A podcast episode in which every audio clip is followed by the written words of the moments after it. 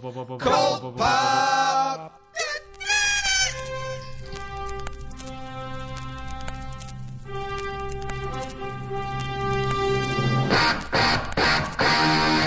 Oh, I got a live one here.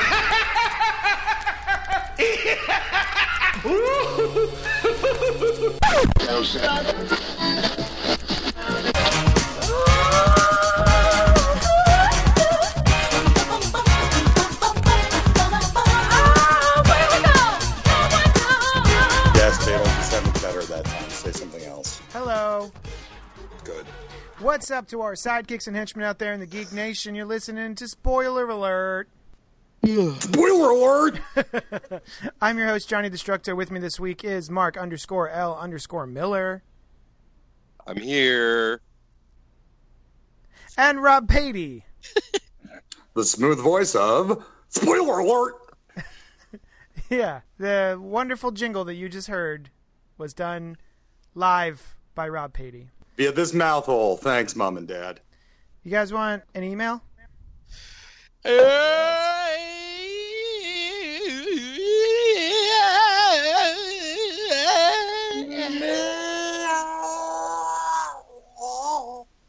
Here's the thing, guys. Quick, quick side note. Yeah. Please. Yeah. Do you want people to keep listening to the show? Not sure. Okay. Yeah. Haven't made that decision Because. I feel like your goal every show is to drive listeners away. That was the end of my sentence. We're using our dulcet vocal vocal chimings. Yeah. Ah, all right. Well, here's To- here's the email. Oh. Regarding the discussion of Batman number fifty, I agree with both Mark underscore L underscore Miller and Len. He of the uh, other podcast that we do called Gutter Talk. I said a crossover email. I think it's Yeah. our first Yeah. crossover email. Yeah, it's nice. DC could have mined the marriage for stories before eventually returning to the status quo.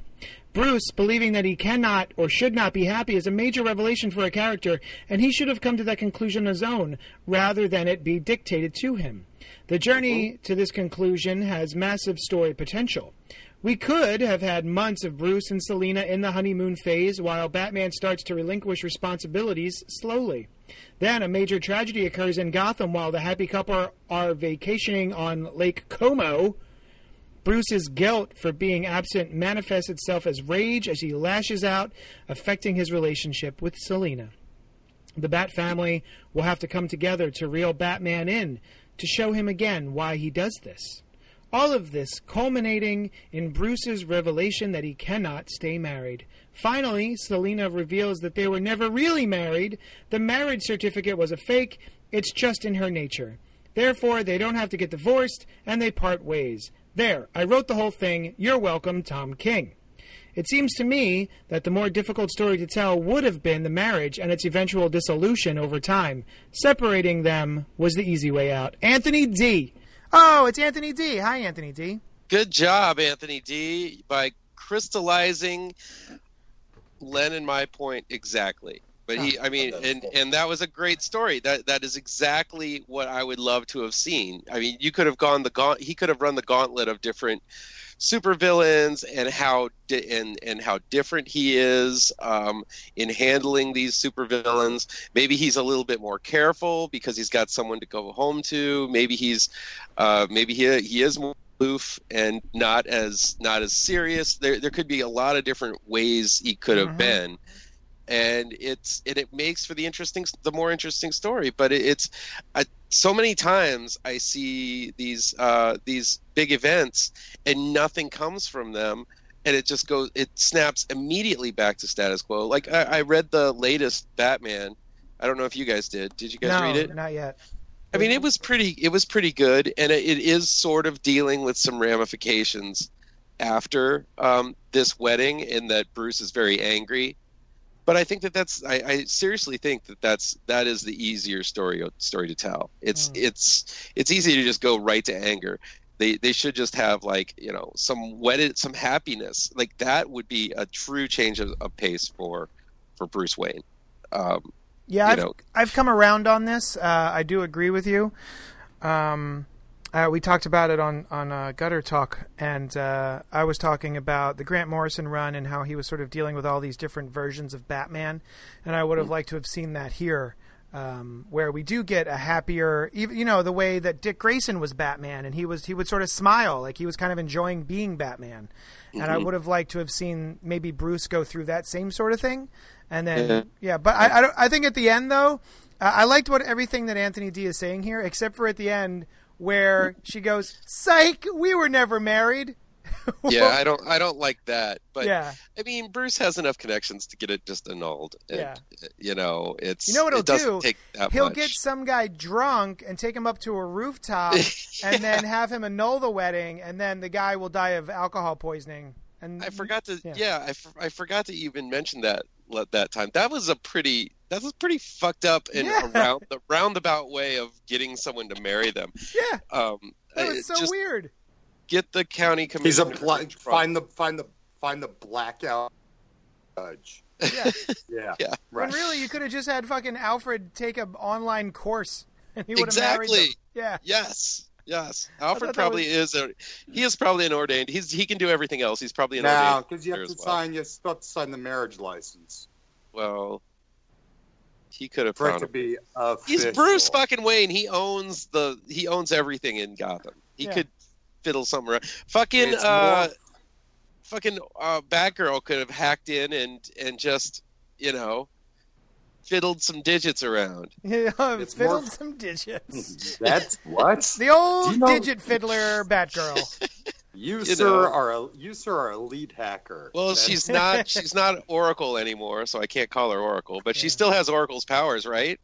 Like you mean intelligence? They're not powers. Yeah. Mastery of Powers. computers. She took some They're some skills. fucking courses. Yeah, her Normal superpowers of paying attention while being taught how to code. She only she only has those powers while crippled.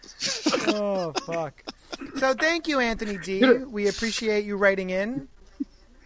Uh-huh. Let's see what else we got. We got something else. Uh, oh, what else you got? Oh, what else you got? What else you got? Voicemail?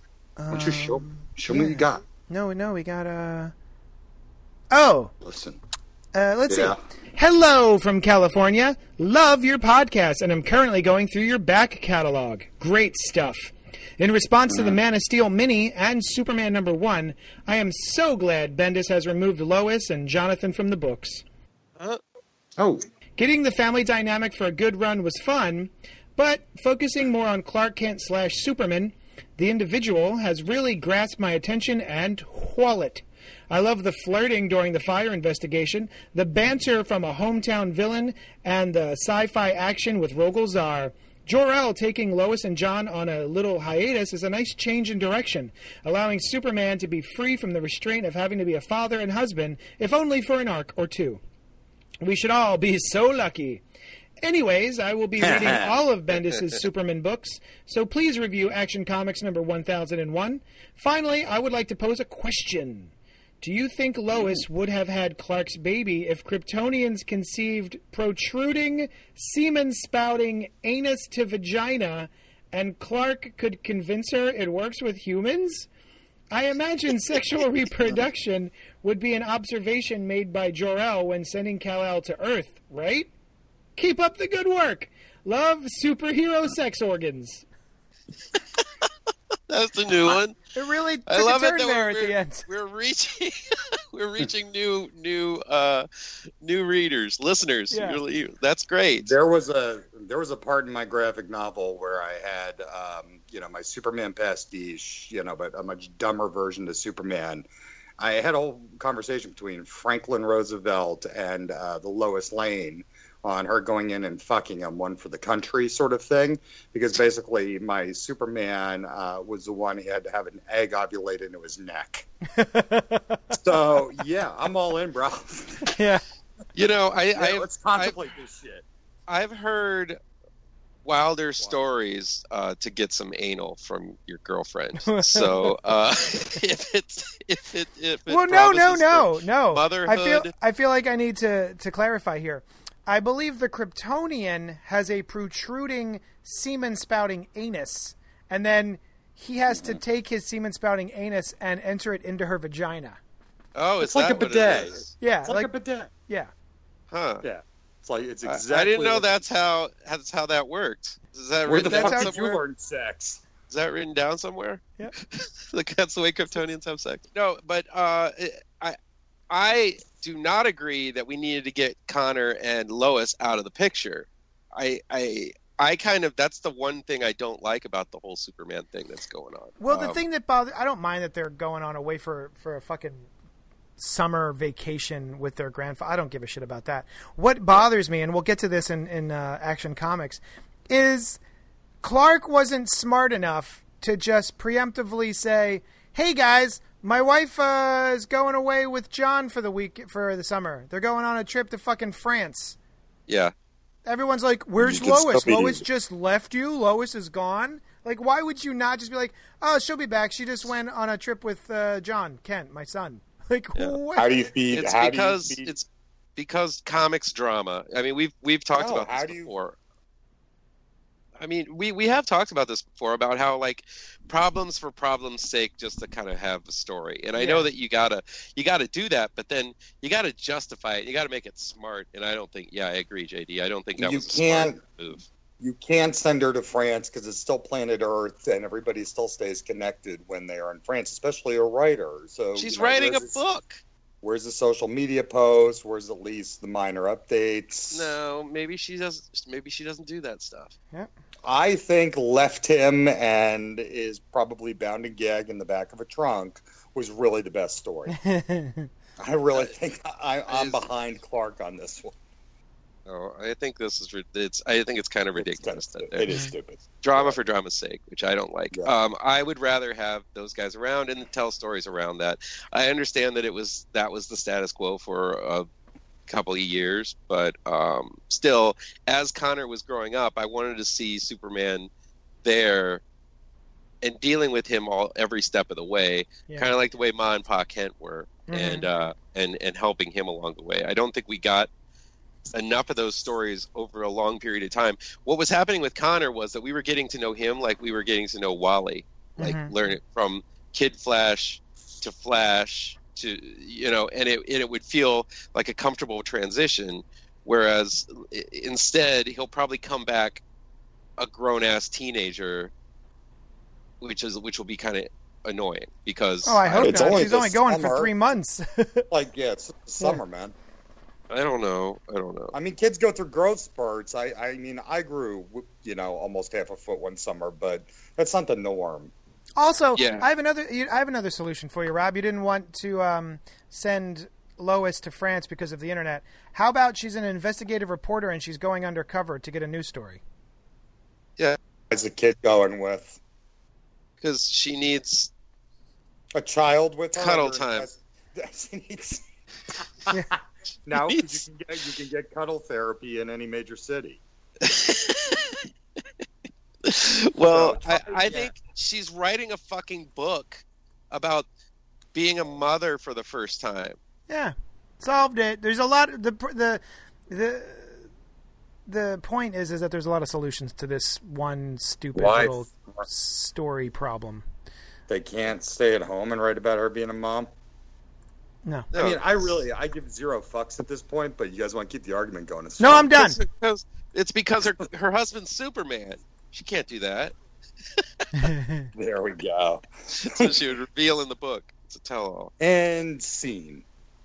All right, so thank you so much for writing in. You you too out there in, in audio land can email us at cultpopgo at gmail.com. That's C U L T P O P G O at gmail.com. You can also go to cultpopgo.com and click on the banner and leave us a voicemail. Um, We just we and just it's two brand new guys. Two brand new guys wrote us. Yeah, that was awesome. yeah. Yeah. And and we got out the review of Action 1001.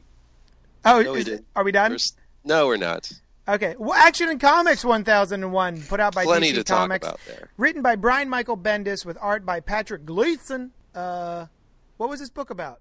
This was about a lot of stuff. 30% of which we just told you. Yeah. It, no, it covered a lot of stuff. Uh, it introduced the new crime family Oh, that's right. Oh, the, the reason I'm asking is not because it wasn't good. I remember really enjoying it, but I read it almost a week ago, so Uh, I'm just trying to remember what happened. He genuinely Uh, wants to know what's it about. Yeah. Strong family, Mr. Strong and his family named like yogurt and pudding and I don't know what else. They, all have, they all have different names of like food, licorice and banana. No, I, I don't. There, one, I know one was named yogurt. That's, Yeah. that's one I remember. Weird. But, um, but to start it off, there you you get a little Bendis scene of you know the two thugs shooting bullets. I love that scene, uh, Patrick Gleason scene of Clark not only the bullets ricocheting off of his chest, but him catching all Oh of it Oh yeah, that was great. Yeah. because that That is was really so well. Superman. That's so Superman that you know the the the ricochet could easily hurt somebody. Mhm. So he wants Mhm. to stop that, and that that was that's all in one one panel. You get that, and it's just so indicative of Superman and probably no other superhero. Like Luke Cage doesn't give a shit where it ricochets. It's always it's it's always those moments I wonder was that written by the artist or was that you know conceived by the artist or put in by the writer? Yeah. That sounds like a Bendis. Could be a Bendis thing. It could be a, a, a nice, nice uh, combination of both. Like they bounce an idea off of each other. That's kind of fun to just like talk to somebody and just like get a. You start out with something, and Yeah. then they, I'm catching it, and they're saying, "Oh wow, that's Right. genius! It's never been done before." I mean, the text could just be Superman float talk. You know, I mean, y- we Yeah. yeah, it could be. I also But, really uh, liked the uh, conversation between between the guys who are shooting at him. The one guy's like trying to get his other friend to be like, "It's Superman, stop shooting," and he's like, "I can't, I can't help it. I'm just gonna keep shooting." I can't stop myself, and then he's gonna throw the gun at him, and he can't don't- stop yeah, from are you throwing gonna the throw gun. the gun at him? Mhm. I have to. yeah, it's really good. They have like some. There's some great scenes. Um, there's even this. This scene was I, Patrick Gleason. Man, he he drew the hell out of this. There, there's a scene of Superman floating there, talking to this kid who, of course, lied to uh, fireman Judy. Um, that it. He said that it was Superman lighting the fires when it wasn't. It was some bald Mhm. guy told him. It was me. Just letting you know. I was the bald Melody guy. Moore. no, no, it wasn't. Melody Moore. three- It wasn't you. We gave him three hundred bucks. Oh, that's right. I don't have that much money. Never had that much money in my life. You'd be asking a kid to go to your Patreon. But there's this. I would. That's yeah. That's what I got on my Patreon this week. Minus, minus two hundred ninety nine dollars. um, but there's there's Superman standing in front of the flag, which is really iconic, man. That's a really iconic image. It's really just great looking. The cape is flapping in the breeze. The flag is flapping in the breeze. It's kind of cool. Yeah. Um, and then uh, what else happened in this issue? Well, he starts Every- thinking about all of the different bald people. Uh, he's like looking. Clark Kent is at the Daily Bugle looking up different bald people, and we've got Mister Freeze, Brainiac, Luther, Egghead, Parasite, uh, Hugo Strange. We got that weird dude from the Morrison Run who's got Yeah. like a foot boot print for a face. I think that one guy in the glasses right there is Dr. Sivana. Uh, is that Yeah. Brian Michael Bendis right there? That's Brian Michael Bendis and Dan DiDio. Oh yeah. Oh, okay. I- Wait, I- who's where's I- Brian Michael Bendis? He's the lower right with the eye patch. Oh really? Oh okay. Okay. Yeah. And then I- who's I- the I- three-headed guy? Some mm. monster. That I don't know. Yeah. And I think that was I- I- Hugo Strange. yeah, yeah, it is. I appreciate the delineation of keeping, you know, Superman keeping himself separate from the Clark Kent identity. But a great follow-up question would have been, what color is he? How many eyes? Yeah. You're gonna have to give me something other than bald. Bald. yeah, Yeah, Yeah. I'm fucking Superman, kid. I mean, come on. yeah. Yeah, that's well, a then good you get this annoying little twat. Thanks. You get this annoying little twat, Trish, who's just rubbing it in. Superman, Lois left you for Superman. I would just say, get the fuck away from me. Here's my fear. The ruse has been put in place to make her a character of prominence in forthcoming stories. And that scares me because I see no other she she's added really no value to this tale in and of itself just uh, other than a, a distraction. Trish, The gossip columnist, yeah. yeah, yeah, she's annoying. Then you got this other I one. fear that- this is the Robinson Goode, um, who's peeking around the corner. Who obviously she's the whisperer, I guess, because they say I, they say, um, "Okay, whisper, keep me posted. He's moving fast. I'm tracking him on satellite time." And so she's and, and I, sh- yeah, I, I shouldn't say I fear. Like, cool, let a story like that happen organically, but to insert its beginning into what's otherwise a really clean narrative is annoying. But then you get this. Then you get this uh, new villain, Yeah. the Red Mist. Yep. Yep. Nicely drawn. I like the way that he illustrates her. She's really spooky Yeah, with the like blue just- glowing eyes and, and breath, mouth, Yeah. whatever. Yeah. yeah.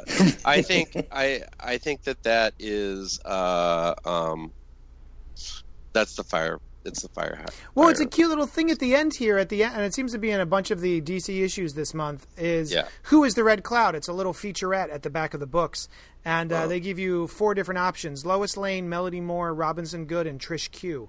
So, um, I'm I'm curious. Yeah, I, it's, I it's think- it feels old fashioned. Yeah, it does. But I think didn't they do that a while back? Who was the mystery bad guy? And we were guessing. Remember, we guessed like it was like it was it the Eradicator? Is it Doomsday? Is it Yeah, Toyman? that was you know fif- 15 years ago. No, that was like maybe. t- Go. Wait, who are we talking about? For which event? This was it Uh. was something just like this in the back of the all these things, and it was like the new villain for um, Superman, and it was uh Pat, it was uh um Tomasi when he was writing Superman. I don't remember. I don't either, but it was it was it was a something, good- it was it was a something good- like this. That, that was a good event. Yeah, that, that was really really stuck with us. really. Sh- Shocking. Yes. An But it's not Trish Q. Trish Q is a just a gossip columnist. She's not going to be this dastardly killer thing, and they would never make Lois Lane a killer. No, You don't know.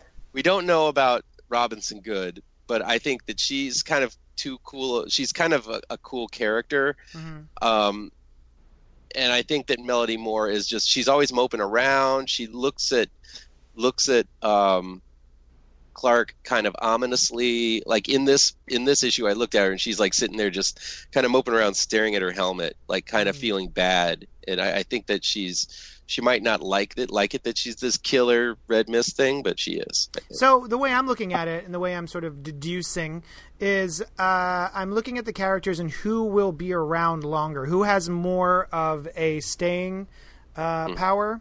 And I. Yeah. feel like this Melody Moore is only in the story because of these fires that are happening in Gotham. How Yeah. many fire-related conversations can be had between Superman and a character? So I feel like Yeah. Melanie Moore is there just to be this Red Mist character. Um, Yeah. yeah, but like Trish and the other woman, you know, they are they're now background characters at the Daily Planet, so we can see more of them, and there's more we can do with them, other than Yeah. just like I'm a fire a fire chief. Yeah, Yeah. I, and I really think Trish uh, uh, is she's annoying. She's gonna be that annoying character, like a Chloe. Flash, like a what, like like Chloe. Yeah, a little bit like Chloe. Uh, Um, and like she'll, she she'll won't- run a sex ring. I was yeah. yeah. Hopefully she won't try to recruit people for a cult. yeah, She could Um, brand yeah. me anytime. Heck yeah. Waka waka. Um, th- yeah, I, I don't know, but I and I, and I think um, what's his name? Patrick Gleason drew the hell out of this book. It Yeah. was really really good. Um, the ending, I didn't really understand that. She's in sh- she's in Chicago because that's the uh, the Drake and that's the the uh, um, the the the building there oh. the Han- the Hancock building. She's typing. This lady's typing out, and I think that's Lois, right? Because on the pad it says the secrets of Lois Lane, my secret, the truth, justice, and the Kryptonian way. I married an, an alien from outer space. I mean, that's oh. that's Lois Lane. Oh, Uh, that's Lois. I, you know, I didn't pay that much attention. I just assumed it was um, uh, the one who you hate. Trish. I Yeah. thought it was Trish Q. Shit. I thought I thought it was too until, but it's like she's unpacked and she's there, but Jonathan's not there. So I don't know what's going on. Huh. She let Jonathan go off with Grandpa for the summer. Oh, here we go. I'm looking at so the thing we were just talking about, I didn't actually read Lois's description because I was like, it's not Lois. Uh, when it says like who could be this Red Mist character, Red Cloud, it says sure. Lois Lane left Metropolis and Superman to chaperone their son John's summer trip into space with Jor El and just returned in action number 1001. But why didn't she go home to Clark? Is this actually Lois or an imposter? what better way to strike at Superman's heart than by enlisting a villain who looks just like his wife? Uh, I should have read that. I literally saw the title Lois Lane and skipped it because I was like, oh, whatever. It's just not Lois. Yeah. So it's, yeah, it's some sort of imposter or something. Interesting. Maybe I don't know. I still think it's it's it's Melody Moore. Right. That's my guess. I guess we'll find out. I do like I do like that they're meeting in this like iron tube and they're whispering and like this whole crime family and they're all like Mhm. um you know this is this is the way you get around from uh but can he not hear through iron? Exactly. Well, that's why he said, you know, be quiet. don't Yeah. don't say his name. Yeah. I mean there's a lot of lot of stuff like Mhm. he's packed a lot of stuff in this issue. He packed a lot of stuff in Superman number 1. Um it's a it's nice to see Bendis all in like this and like really kind of having fun with new and old characters. Yeah, I'm You know. really enjoying his run on Superman so far. Me too. Rob? Uh huh. Okay. I'm gonna call bullshit though if Connor if if uh uh Jonathan comes back and he's a he's five years older. Why? I just don't know why you. I mean, unless they took like a left turn through a black hole. then Maybe. okay, fine. Okay, then that could absolutely happen. Yes. Time passes differently in space. So, hey guys, you want to talk about Doomsday Clock number six? Sure. Because we'll do it. Yeah. We're we're gonna it, we're gonna do it. We're gonna talk You- well, Another amazing book this week. by Geoff Johns and Gary Frank on art. So, are you Mm-hmm. guys still enjoying it? I am. How how how Batman get caught? How how Batman get caught? How did how, how did Batman Oh, get captured? so Batman got no. I understood what the question was. Um, Oh. Batman got beat up by the crowd. So part of my issue with this series so far is that it does not feel like it's taking place in the proper DC universe at all.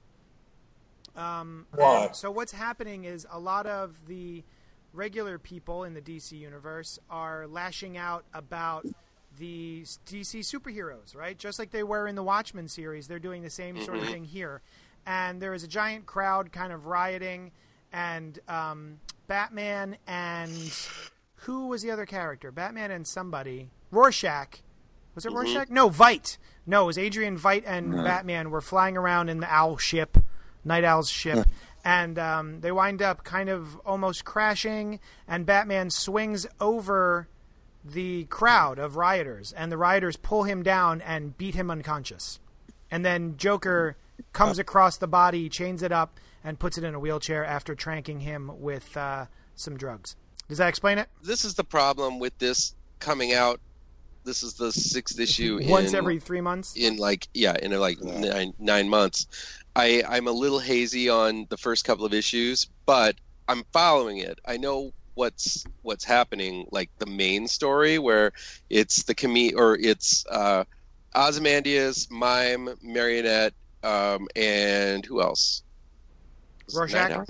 Rorschach all come through this portal to our time as their their universe is blown up and dead and Yeah. dying um, they come into town and it turns out that the com- the Manhattan has brought the the comedian back. Manhattan might have actually brought those guys there, um, and that he's been manipulating things for quite a long time. Yes. Mhm. But we haven't seen him yet.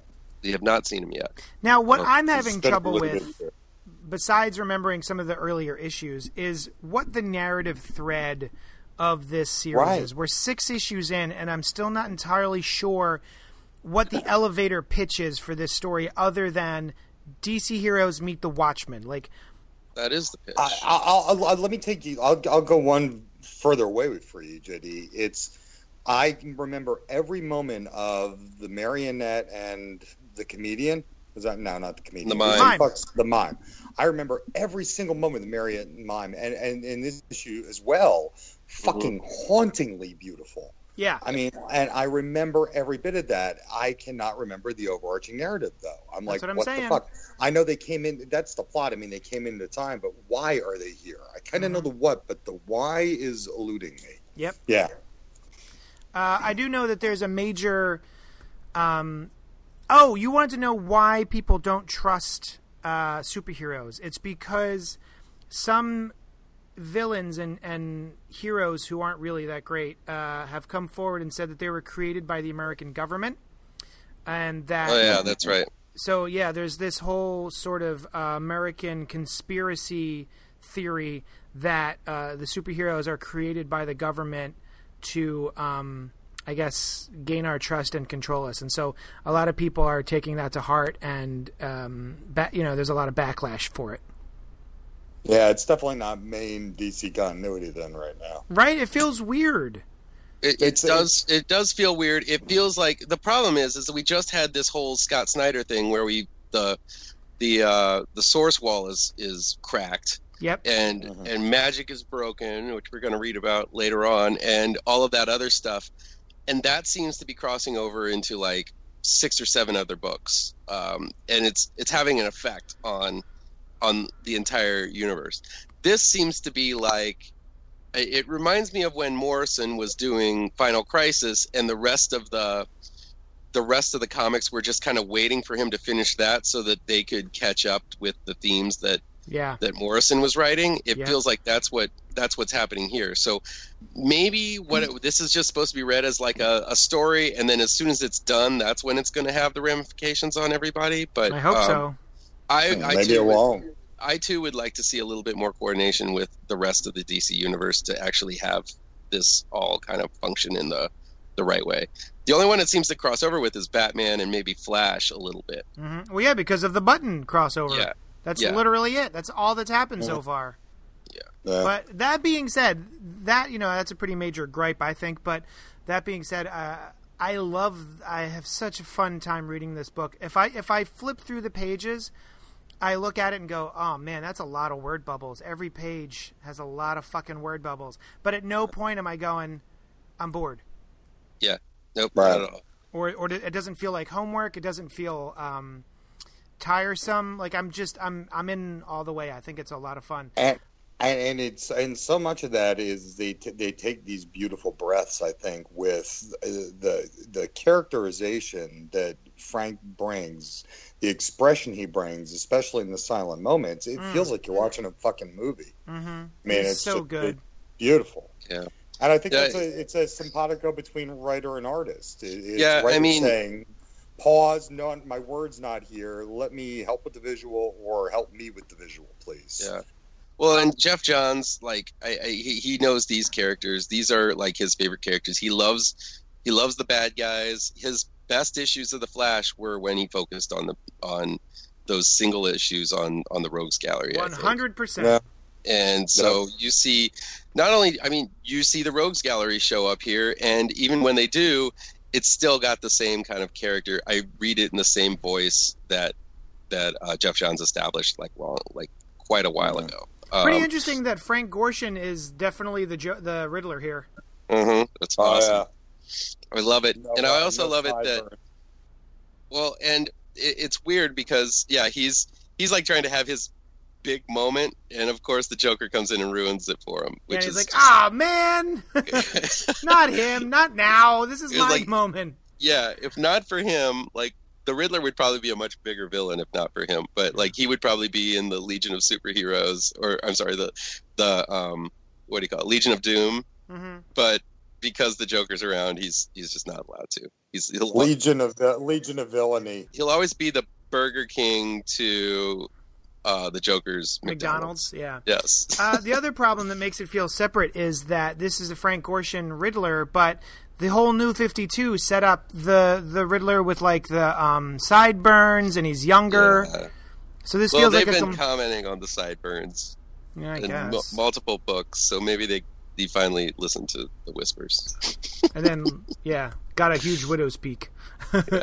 Uh, the uh, mime and marionette origin is it's really cool. I mean, I I like it that they've they were they've been like friends uh, and uh, like soulmates since they were little kids. That's Yeah. really really cool. Um, how they got their powers? That's a little weird. Um, it's very on the nose with what they were like. Her dad's a puppeteer, and so then she has these invisible strings. Um, Well, they're not invisible strings. There's it's literally like a piano wire that she connects.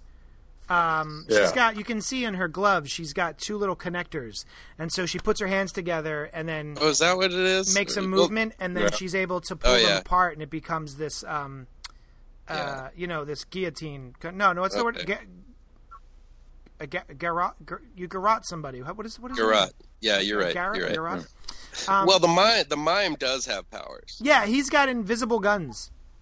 There's something, yeah. He's he's able to create. I think he's maybe like a little bit like Invisible Woman, Uh huh. where you know she creates like a little box.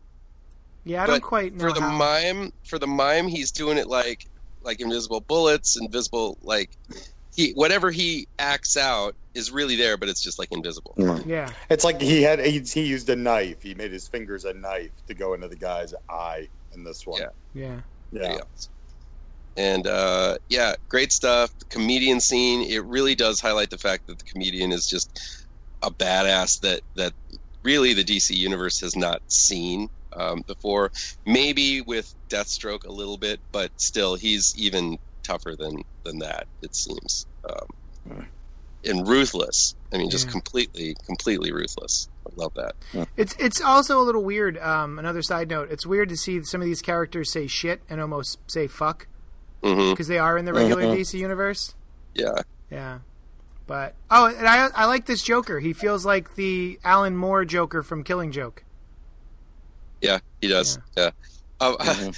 I love it that the they run across like uh, some of the henchmen from from uh, uh, Mr. Freeze, and they're like, "All right, either we're dead or we join his crew." And they're like, "All right, no, I'd rather. Yeah, I think we'll rather stay alive." I guess And we'll then get the other goes, tattoos. yeah. yeah, it's just so funny. like I don't You think know, he I- I- cleaned those needles. Yeah, I didn't. I didn't. I, with with the swearing, it's there's a part of me that does want to have that adult subset universe. Like I thought I'd have a problem with it when uh, they did it on Star Trek Discovery, and you know you kind of go whoa, but you go okay, appropriate. You know, it, Yeah. it was well done, and I like that. I think they did that in the Earth One books too. I think there was a little bit more potty mouth, or it was a little more mature. Mhm. I Yeah. I kind of welcome it. Yeah, no, it doesn't I- bother me. It just feels a little off, just because I'm not used to it. Mm-hmm. It's fair. Yeah. man, the scene with the, the scene at the end when the cops are fighting this girl or the little marionette, and she's like. She's behind him and choking him. She's got her knees in his back and she's pulling as hard as she can. I mean, that's Brutal. oh man, that's crazy shit. But, Yeah. uh, But like really the motion that Gary Frank puts into that scene, mhm. it's really great. Yep. Uh, And I love the cross cutting at the very end where it's going between um, them, like her having the baby, her and, and the mime making love, him in jail, um, the Mhm. baby being taken away, all that stuff. And then, like, then the comedian finding them and the Joker, like, kind of uh, saving them. That's just amazing. tasing, tasing him. Yeah. Yeah. And he steals his little hat, smiley face button. Uh oh. Uh-huh. That's pretty good. Yeah. He says, Dr. Manhattan, who's that? I could use a good dentist. anyway, uh, yeah, this is uh, this is once again excellent storytelling, excellent art. Yeah. I mean, you, All you of those can't- things. It, Uh, this is like the high standard of what comics can be right now. I think. How about Justice League Dark number one? Huh? It's uh, let's see, Yeah. also DC Comics by James Tynion the Fourth, with art by Alvaro Martinez Bueno. Did you think that this was Bueno? Bueno excelente. Remember him? Yes, from Garth Ennis, right? So basically, we've got Wonder Woman, Zatanna, a little bit of, and I was very happy to see him, um, John Constantine, and uh, Detective Chimp Bug, huh? Yeah. Yeah. And you'd get a kick out of that. And uh, fucking Right. Happy Man Bat. Like it's it's Kurt Langstrom normal, but then like he's got a giant bat head, which I got a kick out of. Oh, and Swamp Thing. So, You know, I uh, thought I thought that was Alan Moore. heyo. Oh, You're right, It- it- but you pointed that out a while ago that that they've definitely made him look like Alan Moore. Yeah, like a buff Alan Moore. Um, Yeah. Plus a lot of body horror, which is really cool. Very um, Mhm. Carpenter, John Carpenter esque with uh, you know the Thing and stuff like that. So there was a lot to like about this book. I feel like this is one of those books as opposed to um, Doomsday Clock, where I saw the bubbles. I felt like we could have trimmed some of the bubbles on this one. Um, it was very talky, very exposition-y. Um, I, I feel like we could have shown more instead of said more. hmm Uh, otherwise, I, I do like this. I, I didn't hate this book. I didn't hate it. Yeah, like I'm not sold though yet. No, I like I love oddball pairings, and this is definitely an oddball group of, of characters here. Um, but I, I it's it's weird because um, you have this they're they're really establishing the magic order in DC and then the uh, like how how like the superheroes do these big flashy day savers but then like really at, at night you you've got like Dead Man and Phantom Stranger and Mhm. Doctor Thirteen and those guys that are really fighting the the fights that are really crucial and it opens the world like it shows it shows the expanse of DC universe which I like that but um uh, it'll be interesting I, I'm I'm interested but I'm not bowled over Exactly. That's yep, perfect. Rob. mildly intrigued the best. Okay. We spent an okay night together, but I don't know if I want to know more about it. Well, I'll go on another date. I'll go on another date with this Yeah, for sure. it's it's got i mean the man bat stuff and the detective chimp stuff was pretty cool i like it that he's mourning the loss of his friend and that, so there's continuity there from when they had what was that Dark book? Knight's Metal. no well not Mm. even that um it was the shadow cabinet is that the name of that book Oh, Shadow Pact. shadow pact yes Yeah, yeah, those guys Oh, I forgot it was about him that. and nightmaster and a couple of other dark characters and uh Mm. And that was that was fun. Um, I I think that um, this is this is cool though. I originally thought it would just be weird having Wonder Woman in this group, but they addressed that here, which is Yeah. kind of I felt pretty stupid. I went, oh, weird. Why is Wonder Woman even involved here? And then I was like, oh, right, she's a magic sand baby. yeah yeah that's true yeah. yeah. Um, Goddess from another plane, or no? She's uh, of the gods now, right? Yeah, She yeah, so the she's like- of Zeus. Yeah. That's God magic, at least, right? So Yeah, yeah, sure. once once someone mentioned that in the book, I went, ah, fuck, you're right. mhm. Where we're, where we're all gonna cry, where we're all gonna cry shenanigans when they launch this um, Justice League out in space book, and she's part of that. No, she's Uh, not. Justice I thought League she was on this Odyssey. team, No, she's she's on not two- on that. but she's on. Oh, she's on two teams though, or is she the other? Oh, one? she'll be on the main, main? team. Well, okay, of course, all right, yeah. that's fine. All right, that's fine. Side job. But okay. no, so the Never the other one is like all the boring characters like Cyborg and Jessica Cruz and I don't know, Boring Man, Boring Man and Snoring Woman. I don't know. God damn it. Just a bunch of bland characters. Doctor Bland.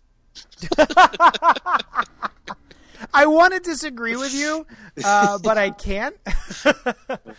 um, Good old Doctor Bland. yeah, I, I'll check out. Well, I mean, obviously, we're going to check it out for the show, but Mhm. um, I remain cautiously optimistic. I, I there's something about the Justice League Dark, and I don't 100% like the name of you know Justice League Dark. Just sounds dumb, but um, Yeah. there is something that I do like about the dark underbelly magical characters of the DC universe. That, that just Mhm. something is very interesting about them. I was just gonna say I I love the dark characters. I like the last dark go around. They need more of a compelling uh, unifying drive. Yeah. You know? I, I do you think that this might be a way of because they were saying that like Guillermo del Toro is going to be writing a Justice League Dark movie, and there was going to be something like that uh, going on. And with Wonder Woman being such a popular movie, um, that this might be a way of actually making that Justice League Dark movie happen. Oh, it with makes one, with makes sense. you know, I don't know. Seems like that would kind of be a that would be a little bit of a no brainer. It's like putting Batman in everything, but they Mm. can't do that right now, so they can. I, I wonder. Um, does anybody know how rapidly they're going to accelerate the movies, or I guess we'll call them TV movies for the app when when the Oh. app releases. I wonder that's where it sounds like something like this would go, especially since Guillermo del Toro did the Strain already for TV. So Hmm. he's Didn't got, they al- he's got a footing there. I thought they already did a Justice League Dark cartoon. They did. Yeah. Okay. They did. It was it was cute. you were, yeah, you were talking about Guillermo del Toro doing it, though. It Yeah. would be you. Yeah. Oh, I I, would love a JL Dark uh, series. Yeah. They It would- can't, I don't think they can do it. I don't think they can do it as a movie. Movie is my point. At least not for years to come. Yeah, no, I think a series yeah. would be great. The Yeah. series would be awesome, but they would never be able to get a Gal Gadot for the series. No, but no, I think no. that I think a, a movie version uh, would be really cool just to see just to see Swamp Thing on in the movies that that isn't hokey like the old Swamp Thing movies Mm-hmm. and have Detective Chimp in there, have some of the other favorites. I think that would be fun. I think that was the ultimate, the ultimate goal of continuance, continuity, whoever the hell it was that fragmented time and space for DC. I, you know, you look at the CW with Supergirl, and that's on Henry Cavill, but nobody really seems to mind because Clark Kent is so, or Superman is so ancillary. Mhm. You could Yeah. probably get away without, you know, sort of a Gal Gadot knockoff, like Mhm. Gil Gadot or something. You know, You get Artemis in there instead, or you know, yeah. Wonder Girl, Eh, Donna Troy. some themyscira. You could have Wonder Girl show up and be like, "Fuck Wonder Woman," Yeah. Oh, that was so horrible. right? Painful. Oh, Oh the man, I was so disappointed when I saw that. Me and it wasn't even you saw the early set pics, right? Yeah. Of like uh, and they like Beast Boy wasn't green and and Mhm. Raven wasn't really that raveny or and Stargirl didn't really have like it wasn't really like CG orange girl. Yeah, Yeah. Starfire, yeah. But um the I would I I kind of they kind of corrected all that in the preview. But as soon as he said like fuck Batman, I'm just like, come on. Yeah, And this he is supposed to be stabs Dick a bunch of people and shoots a bunch of people and then goes fuck Batman. It felt like what the Titans would have looked like if they put it out uh, in the '90s around the In the time of the Crow. Or or or if we all voted for Jason Todd to live. And Yeah. Jason Todd Yeah. joined the Titans. Jason Todd. Maybe then. Yeah, if no, that was Jason Todd, I'd be okay with it. Sure. Mhm. Yeah, if this was like a Red Hood show, fine, Totally. great. Oh yeah, That's him. that, Yeah. that would be a great story. But Yeah, um, anyway. yeah. I- I'm Alas. gonna, I'm gonna wait to see. I'm definitely gonna get that um, streaming service just to check out all of the stuff that's on it. But Yeah. uh, I don't have high hopes for this Titans. I do have high hopes for um, Young Justice Three. so is is Shazam that- a movie or is Shazam a Yes. Yeah, it's a Yeah. movie. movie or on that app? It's a movie. It's a it's a live Okay, action. Um, I'm sorry. It's a wide release film. Thank you. It's a- it's a something live action app. role play. All right. Yeah, yeah. LARP. yeah. Do we have Um, anything no. else to say about Justice League Dark though? Nah. No, Yeah. it was good. Yeah. I mean, it's. I'll I read think number it's- two. It's hard to read act the action book and the Doomsday book, two really excellent books, and then follow up by that one because any other week when those books weren't out, I think that that would probably be one of the highlights of the week. But Yep.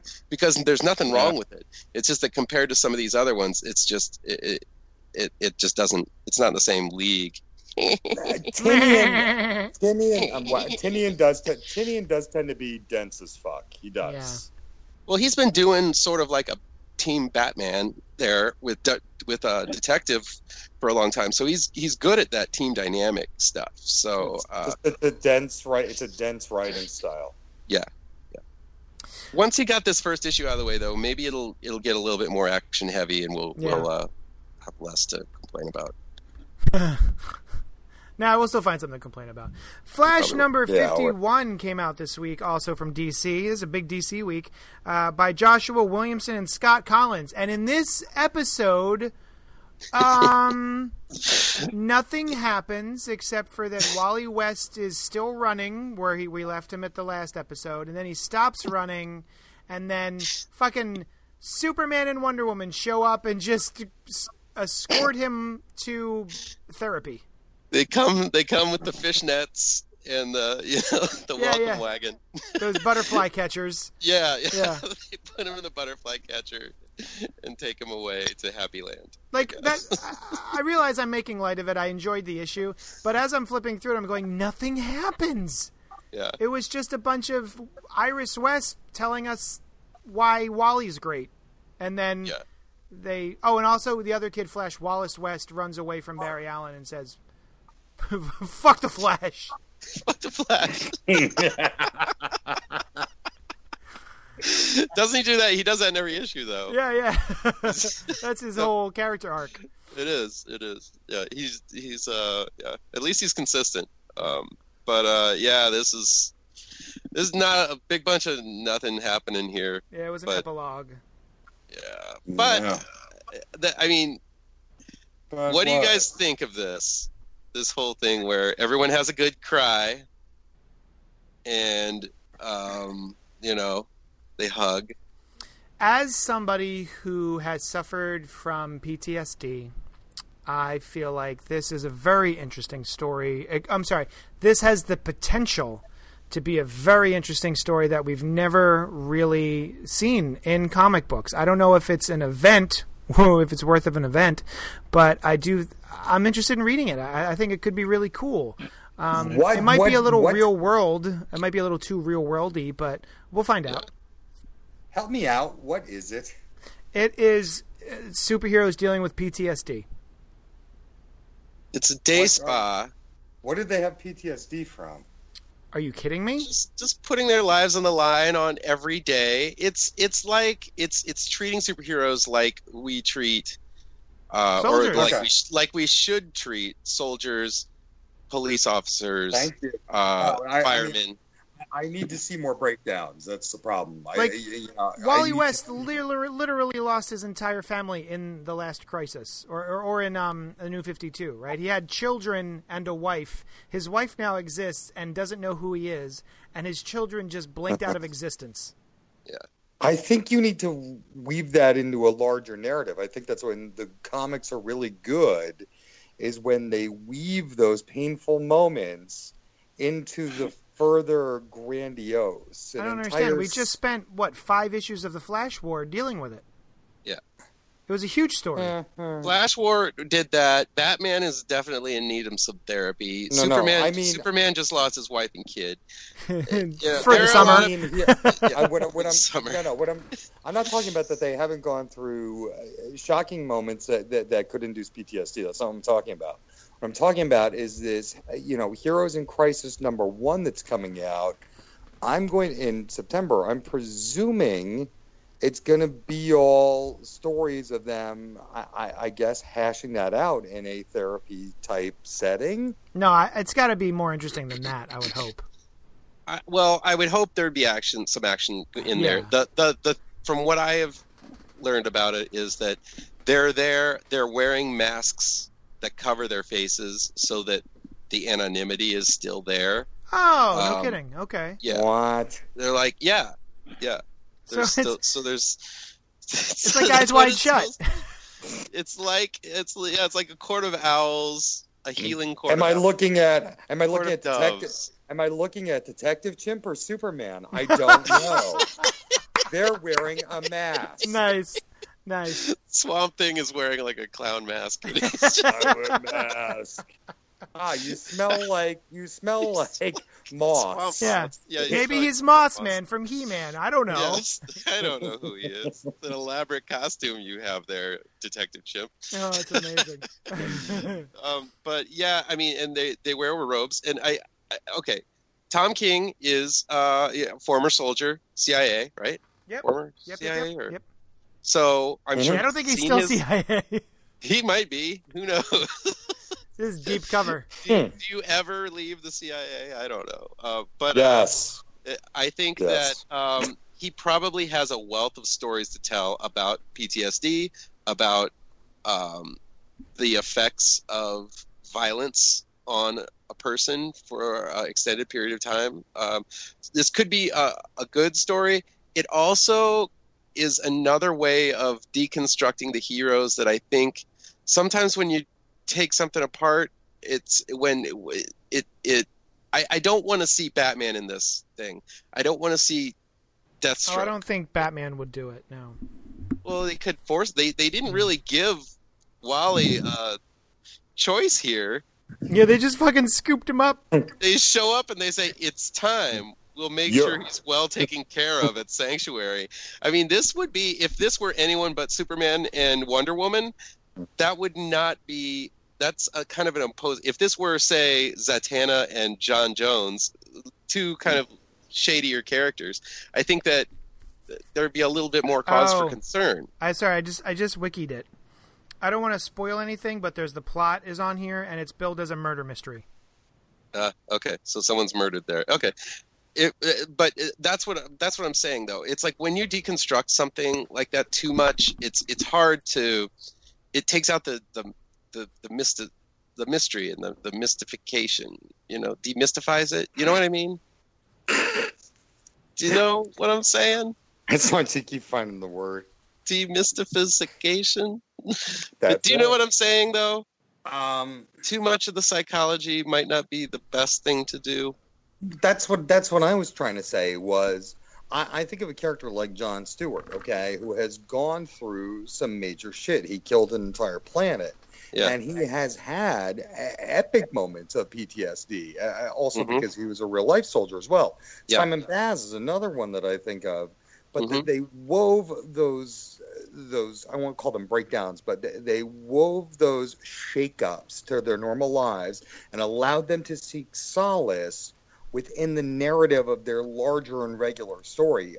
Dare I say it, it- it's quite simply life, and Yeah. and, and if you if you are if if you suffer that, if, if you have a tragedy that you, you need help in overcoming, you weave that into your overarching narrative. You don't stop your life for a for a week. Maybe you do it for a period of time, but you, all right, maybe you do it for a period of time.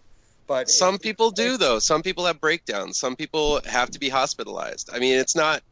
I, I, you know, there could be a, like a drug, like but a drug everyone, problem. but everyone, a- everyone at addictions. once, everyone at once. everyone at once is a little off. I I don't think this is going to be like all of a sudden all the heroes are going to go into therapy. I think what's going to happen is the people who are there at Sanctuary, something's going to happen there, and then those heroes are going to have an adventure. Yes. So maybe we'll get some. Maybe we'll get some obscure characters. We'll get some therapizing in there, and we'll get uh, some. Uh, we'll get some some introspection from some of the heroes. Wally West will probably be one to come out of it as a um, with with a little bit more insight into his his life. But uh, I mean, I have faith in Tom King that he'll be able to do do something good with it. It's just that I, Mm. I I just fear that sometimes when you do when you do too many of these introspective tales like that, and and you forget that that the you, you need more act like in this issue. I mean, I could have used a scene. Maybe the fucking Gorilla Grodd shows up. Maybe you know Abracadabra or somebody. You know, it just to give them a little bit of action here, other than just them running and Yep. them coming in and swooping down and picking them up and all that. But I don't know. Like it, it is it is an epilogue though, so I get that. Yeah, But I definitely mm. I, I enjoyed reading it because I just enjoyed reading the Flash. I enjoyed reading about Wally West, so on and so forth. But um, looking back, I went, "Wow, nothing happened in this issue." All right, cool. Yeah. But Wally's Um, just circling the globe. Um, I could have used maybe an impulse I know. popping up. Why tease us with that, and then we don't get any impulse? I know. I want some impulse. I was mad. Impulse, you know. No, I- And and he No, we, uh, we know what you meant. the thing is with impulse the way he is he would not wait for the right moment just to kind of show up. He'd show up just as like just as wally west is about being taken to be taken away. It's like hey hey wally what's up? Hey it's me impulse. Remember me? Hey hey. It's just you know darting around him but uh Remember when I was a Flash and everyone hated it? yeah exactly oh that's right he was the flash for Yeah, a it he was, and then he got murdered. yeah All right, Mr. and Mrs. X are only Marvel. really? Is this our only Marvel of the week? yeah All right. So, Mr. and Mrs. X, um, put out by Marvel, and it's written by kelly sue DeConnick. nope Kelly Thompson. Nope. kelly thompson kelly With thompson. art by Oscar Basil Basil Bazaldua. Bazaldua. Bazaldua. Oscar Sure. Oscar Bazaldua. Anyway, Uh, Yeah. I like that cover. Do you like So- that cover? Yeah, it was cute. It's fine. You don't like it? So, what the fuck happened? They were supposed to have a wedding, and then they didn't have the wedding, and then all of a sudden Rogue and Gambit showed up, and they were like, well, I guess we'll fucking have a wedding. And now they're married. And here's the thing you can hear the malaise in my voice. Let me explain it. Oh no, I know why. As a. Did I already explain this on the show? You didn't like. I, I, like I hope you. I hope you and I are in cycle this week with why you have malaise because I have No. malaise as well. No, mine has to do with business. Hmm. Mine has to do Oh. with the fact that in previews, this was called cla- X Classified. This was there was no cover. It was called X Classified. It didn't tell you any information about the book. So I assumed, and I guess a part of that is on me, that this was going to be a big X Men event book. And so I ordered it for my store like a big event book. Not realizing Oh. that this was just, they didn't want to ruin the shock ending of their shitty wedding uh, issue that never happened.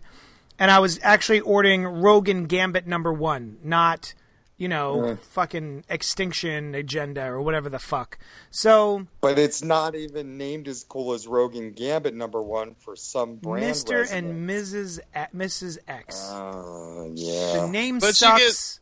You get sexy times for I- about five, five What? pages. I like that I found out that she's into being whipped. That was cute. She likes being whipped Mm-hmm. and tickled. I'm not gonna I'm not gonna kink shame Rogue. That's awesome. Good for her.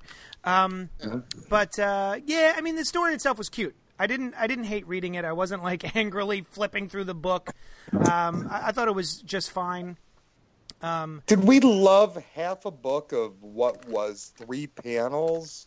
And perfectly fine and sufficed for me. I did not need that deep Yeah. dive e documentary series behind how they Got married. got to the altar. No. Well, I guess you know, for people, I understand that. I get it.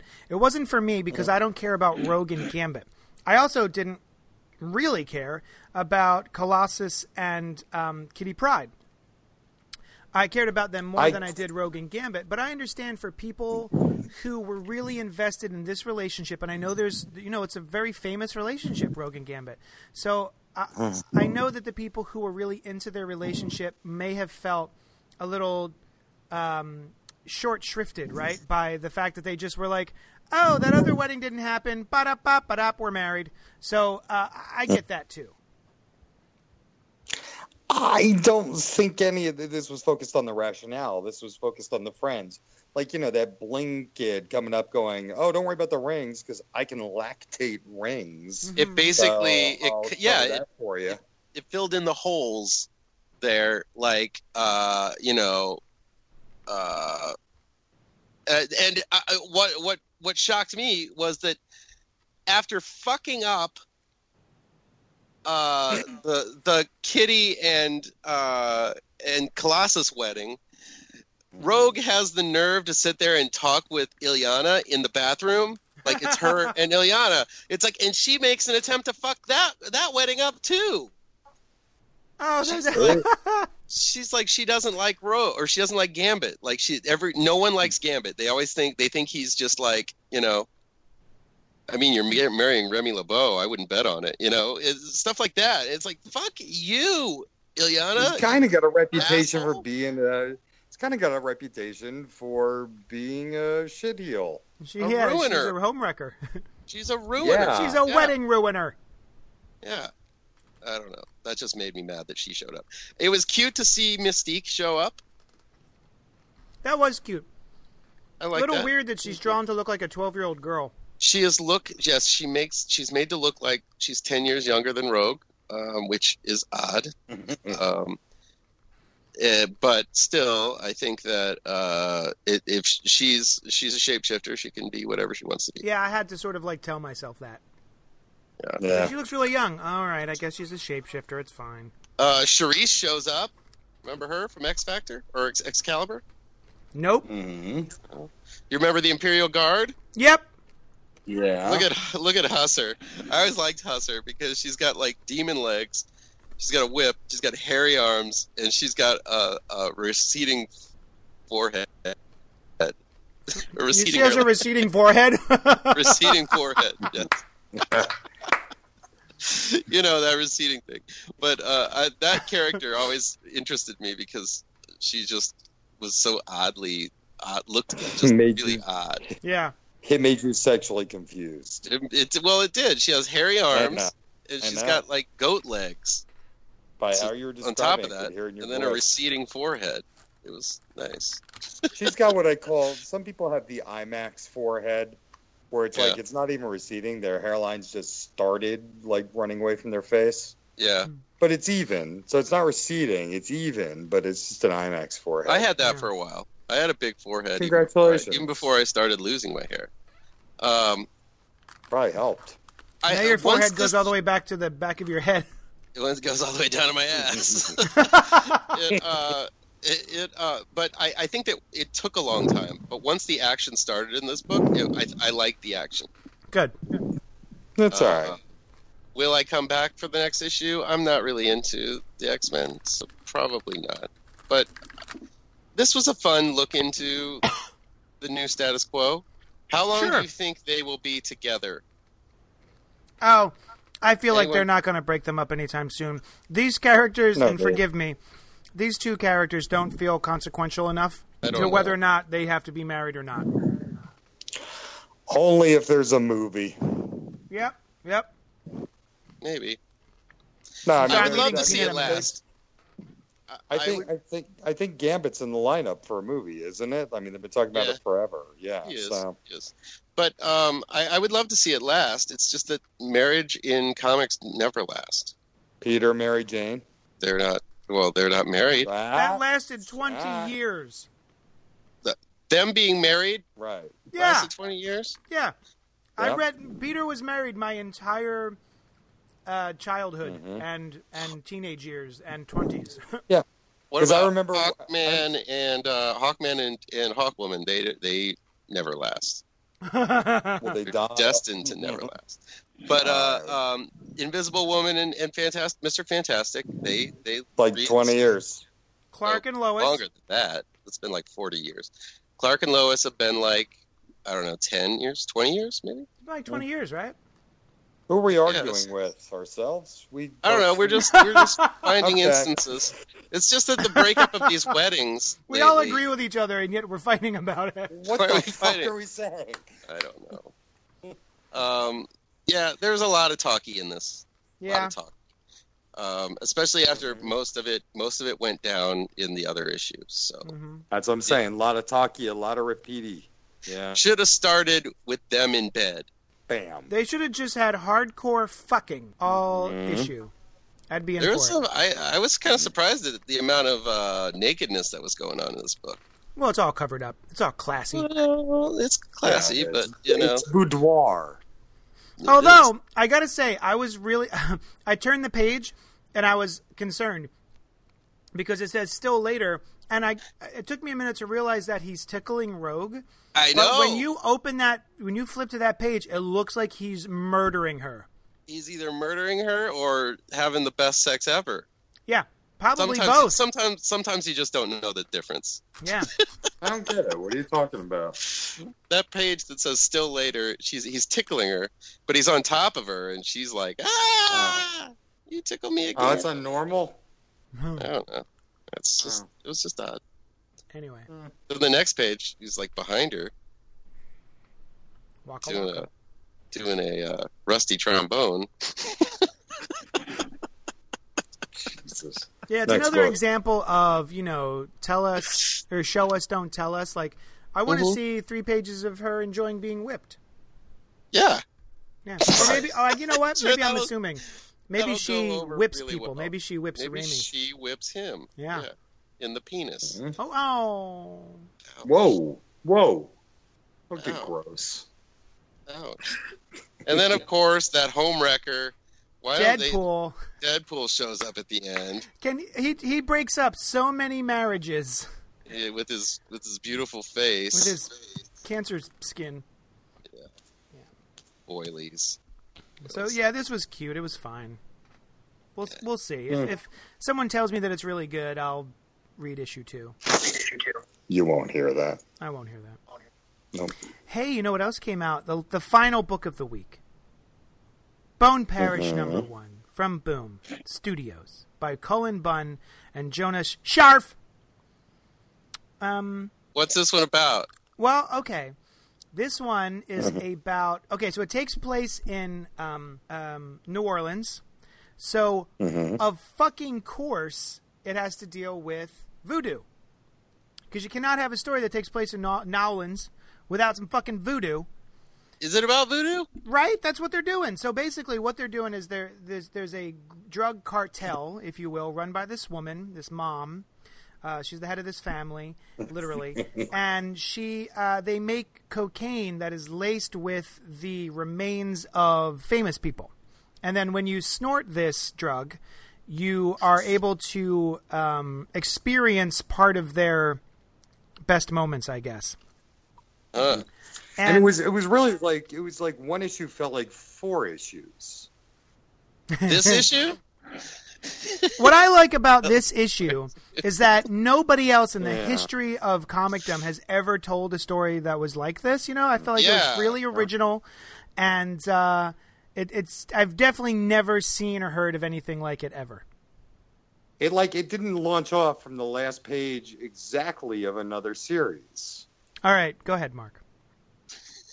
Well, like you said, all right. So JD, like you said with Mr. and Mrs. X, where you you are a little little like begrudged. I've I've gone in with some preconceived notions and and and Be- feelings. because because it affects you in a, a, a monetary way because you own the store, yeah, right? of course. and so you have a personal kind of stake in that. Yeah. I too have a little bit of a personal stake in in this simply because the, the it's there it's very similar in I, I mean when you're doing the pitch to it it sounds extremely similar to a book that I published uh, and the last issue came out last week the first issue of this of this one. And basically there's a scene in this book where these kids come up to this drug dealer and the drug dealer shoves the drugs right in the reader's face which is exactly how i ended my comic series that is mm-hmm. extremely similar to this book. So i think that i don't know i'm just not i i i, I can't feel like i can honestly get enough distance from this thing to give it a, to say i like it. I it's a well put together book. It looks really good. And i i think that the story's interesting but i i mean personally i feel like it's a cleaned up less risk taking more uh, mainstream version of a story that I was trying to tell. Grave trancers. Grave Trancers, yes. Um, especially when it um, it it, it just feels everybody's pretty, everybody's like kind of uh, you know, it's a nice twist at the end. I like that.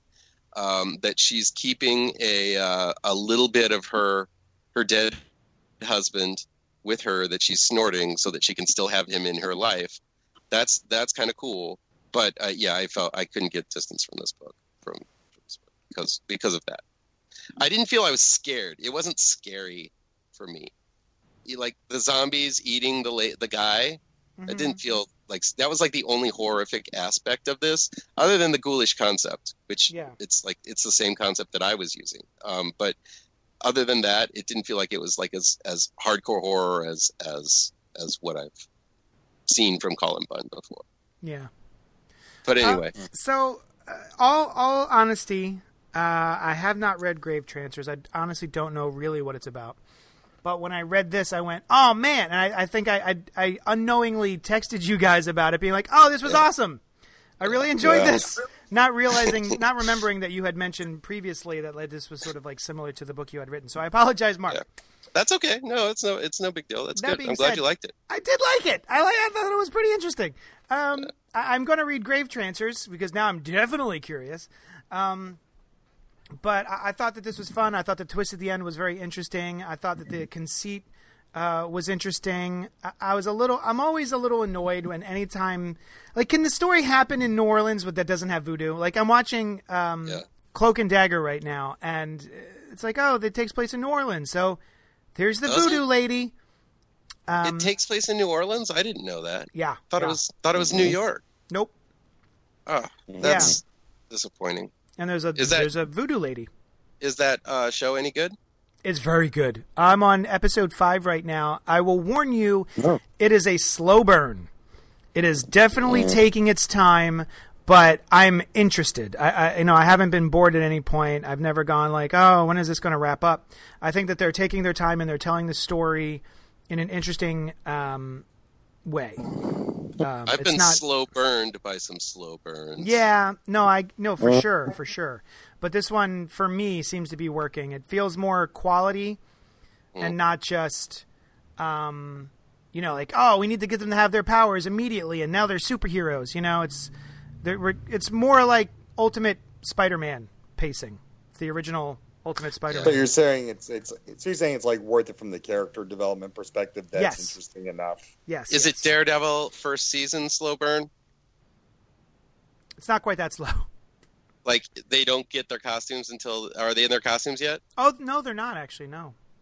They're still figuring out how their powers work and everything. Well, at least they have the powers. That's Yeah. the, you know Yeah, they definitely just. have power. They got their powers in the first episode. Matt Murdock had the powers to be fair. How does he does? But uh, how does uh, how does he do the cloak thing without the cloak? it, so far it's been like it's all been accidental. He doesn't know how he does it. Um, so far it's been a trash bag. It's been a it's his he's got black sheets on his bed. It's been the black sheet. Um, one time it was literally just a cloth on his face. That's fun. It's like a, a tissue, like a like a Kleenex. Well, he was. It was after a basketball game, and he um was like wiping down sweat, and he kind of just took the cloth and put it over his face, and all of a sudden he had he had transported somewhere. so anything like it could be like setting like a little I don't It could know be a black. It could be a condom. postage stamp. Yeah, Any cl- any cloth. cloth. but um, but Uh, anyway, yeah. Uh, what was the name of this book? Not Grave Oh, bone bone parish. Is Bone Parish. Yeah, I thought this was it- really interesting. I called it Boone Parish. Oh, I get it. So booed it, but the art is It- really good. Ew, it's really good. excellent. Excellent artwork. Mhm. Rob, what did you think, buddy? Uh, I, I liked it as well. I, I think the juxtaposition here is, is that you tend to do a much denser tale.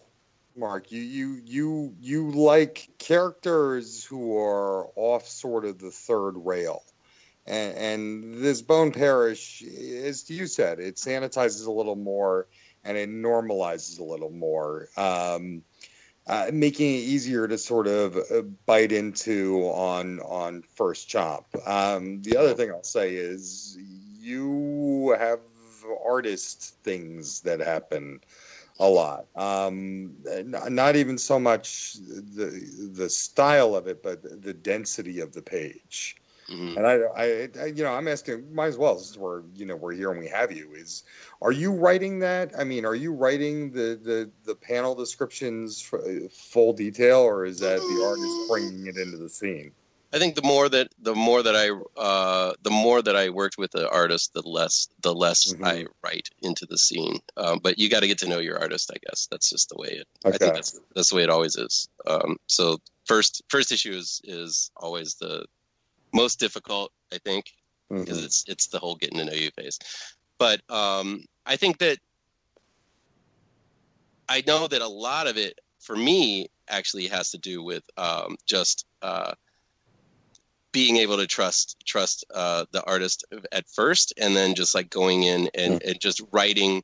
I think that Cullen Bunn is probably at the point where he doesn't write as specifically. He'll probably just say, "Okay, here's another script. Let's find a good Mhm. artist, and we'll go from there." You know, I don't know how involved he is from beginning to end like that, but that's because I don't. I don't think like a, a, a an art a writer at Cullen Bunn's level. I mean, Mhm. he's got like how many times do you, do we see like a new Cullen Bunn book out? Um, I mean, it feels like he writes like three or four issues of of like three or four different series a month almost. There, there, there's he's always working, which is great. But um, so I think that because of that, um, I think that that helps, or that probably Mhm. helps him in like just letting go and just saying, okay, here's another script. To me, it's just like, oh, okay, ooh, I get an opportunity to do a script, so I want to make sure it's all good. And, I mean- and grave tra- and grave trancers, you were yeah, I do. In grave trancers, you were going for more. Um, you're going for a deeper uh, dance there, and and sort of the twist of the narrative that you know the the world sees her as a crazy one, even though she's had all this thrust upon her by these you know backwoods, whatever the fucks they are. What's with the dude with no mouth? Hey, man, he's awesome. He's shovel. He's got meth mouth, sort of. He's got no bottom jaw. It's not how meth works. Sometimes it does. No. Yes, it does. I did some research. Jesus Christ. I've seen meth mouth. That I- your jaw falls off, you're dead. That's no, they have to run- not the only- true. The only one I know who's lived through is Roger Ebert Exactly. Oh. because they made him a new mouth, and that wasn't meth. I know that wasn't meth, but It he was. surgically took his mouth off. His mouth is off. You don't know how. I didn't. I didn't explain that, but it's there. It's mm. horrifying. I saw a picture of a real person with no jaw, and it was horrifying. Well, and see, that's where I know you, and I know what you're envisioning when you write it, and that's where I get frustrated. And again, your artists have increased over time, but that's where I get frustrated because it's not always, at least in this case, embodied horrifically. It's almost like that new Melissa McCarthy Muppet movie that's coming out. Where where the Muppet, you know, is kind of jizzing and it's hilarious. Where it was like John Holmes, you just kind of go, "Oh wow, big penis jizzing." Um, I, I know what you're going for. You're going for the horrific, but the style, little muppety, Oh yeah, there are some. There are there are, there are little muppety people there that sometimes. doesn't come off as horrific. And I think in Oh. horror, that that helps. I know So do you vibe. Feel- know what you're going for? Do you feel that in Bone Parish that this is more akin to horror? I, I don't. I will not claim to be the horror aficionado since I have never been on a horror cast in my um, podcasting career. But- But we've talked about horror comic books here. Oh, I know you fuckers have. Um, but I, I, I, I think th- there's different levels of horror at this point. Horror is a spectrum for the cop out answer. And, uh, you know, what is palatable? You're right. This is a little more corporatey. It's a little more sanitized, but it, it's also because of the artist. It's a little more real and visceral because it's real. It's if your book had that same artistic palette slathered upon it with your sick, sick twist fucking mind, it'd be one of those ones that they'd have to kind of turn around on the shelf when you've got shovel meth mouse, um, you know, snorting don't. through, drinking through his jukebox, uh, juice box. Oh, and by the way, if he snorted through the juice box, it would just fall out the top of his mouth if he has no bottom mouth. Hey, so in you don't It's not how go the too, you don't explain too much because that leaves things to leaves things to happen. It's just like you see this lady going into her lab. There are dead bodies there, and she's wearing a lab coat, and there's a bubbling Bunsen burner. That's all you need, really, to kind of just convey the fact that yeah, she's making drugs from this this stuff. You know, it's just Yeah, like no, I bought. you that I'm with. I know so I'm totally with science prop equaling science. I, yes, lab coat equals science. So I, I, Uh, I totally no with that. I'm jaw. no jaw equals meth mouth. I'm just saying he couldn't drink like that. He'd have to hydrate off an IV. That's all. He's hydrating through his nose. It's all good. Okay. Yeah. So Hey. you could think of you could think of Bone Parish as a sequel. It's a direct sequel to Grave Trancers, Right. So The if you want to unauthorized- Bone Parish, unauthorized. was it unauthorized? It was unauthorized. But it was. I mean, I, I I was enjoying it. I am going to be following this series. I will be reading it. I of course I'll be reading it. I, I just I, I feel jaded, or I'm not jaded. I feel uh, you know, it's a little too close. A little too close. Are you going to be reading the rest of it, JD? I'm curious enough. Yeah, I'm gonna at least try the second issue. Yeah. Well, wh- maybe we could just all read it together. Yay! You sound thrilled about that, Bug. Let's do that. No, I Sure. will. I, I will try to. Maybe this will diverge enough to for me to like enjoy it. I do agree. Um, I would like to see something happen in New Orleans other than voodoo. It's like, it's it, it's almost like it, it's almost like if your black character did nothing but play basketball. You know, it's it's like the easy go to when there is probably a rich culture in New Orleans that has nothing to do with voodoo. And plus, when was the last good voodoo story? When was the last good voodoo story you read or watched? Oh, or was, uh, saw? Todd McFarlane's Spider-Man run. no, I'm kidding. Calypso. Yeah. Yeah, no, Calypso. um, like they keep on failing with Shadow Man because of this. Um, it, I think that just the reliance on voodoo, it's it's tough. It's a tough sell. I don't know why. I, maybe it's too close to home. Maybe it's just. I, I don't Uh. know. Maybe it just isn't really scary. Is it scary? I guess it can be. Did you see the Believers? You like that movie? No, S- Serpent in the Rainbow. Remember that one? I remember it, but I never saw it. that was that was okay, but I I I don't remember voodoo being like uh I mean, it's the Haitian version of witches, basically. I mean, that's I- yeah. you know, it's. I, I it might be too similar in that we've run through the gamut of that level of mysticism. Somebody needs to do it a little differently, like when it was sprinkled into True Blood, right before True Blood completely Yeah. shit the bed. that was okay. When I it liked was it. sprinkled in, it was fine. I actually didn't mind it in Coven. Um, I thought it was well Right, done in American Horror Story Well, Coven. yeah, yeah, with Angela Bassett. Fuck yes. Yeah, that was really well done. great. Especially because um uh what's his name or what's her name like Kathy Bates played like that old like old like plantation owner and she came back to life in like the real world and she was like trying to it, there's Yeah. some really twisted stuff. See, I I- went to co- I went to college with one of the daughters. of One of Kathy Bates' daughters in that show. Yeah. really, oh, that's interesting. She was on my friends list. Yeah. Is she a? Uh, uh, is does she know voodoo? Uh, not a prerequisite.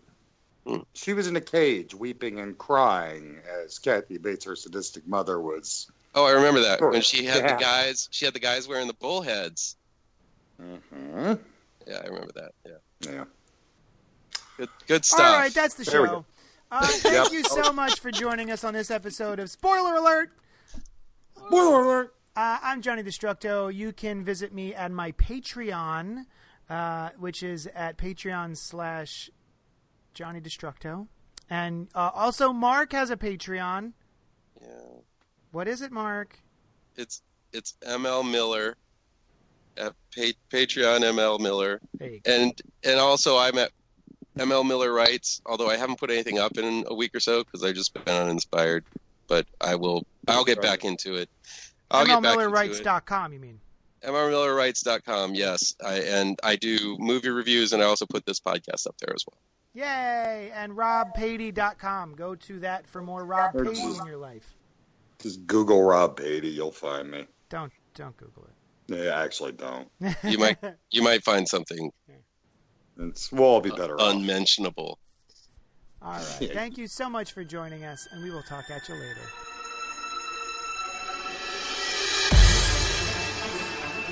Thanks so much for listening to Spoiler Alert. Check out all our shows, including the Cannibal Horror Cast, where we review classic and contemporary horror. Oh, it's so spooky! And Gutter Talk with the Black Tribbles, recorded live every week at Johnny Destructo's Hero Complex in Nanyang, PA. Yeah.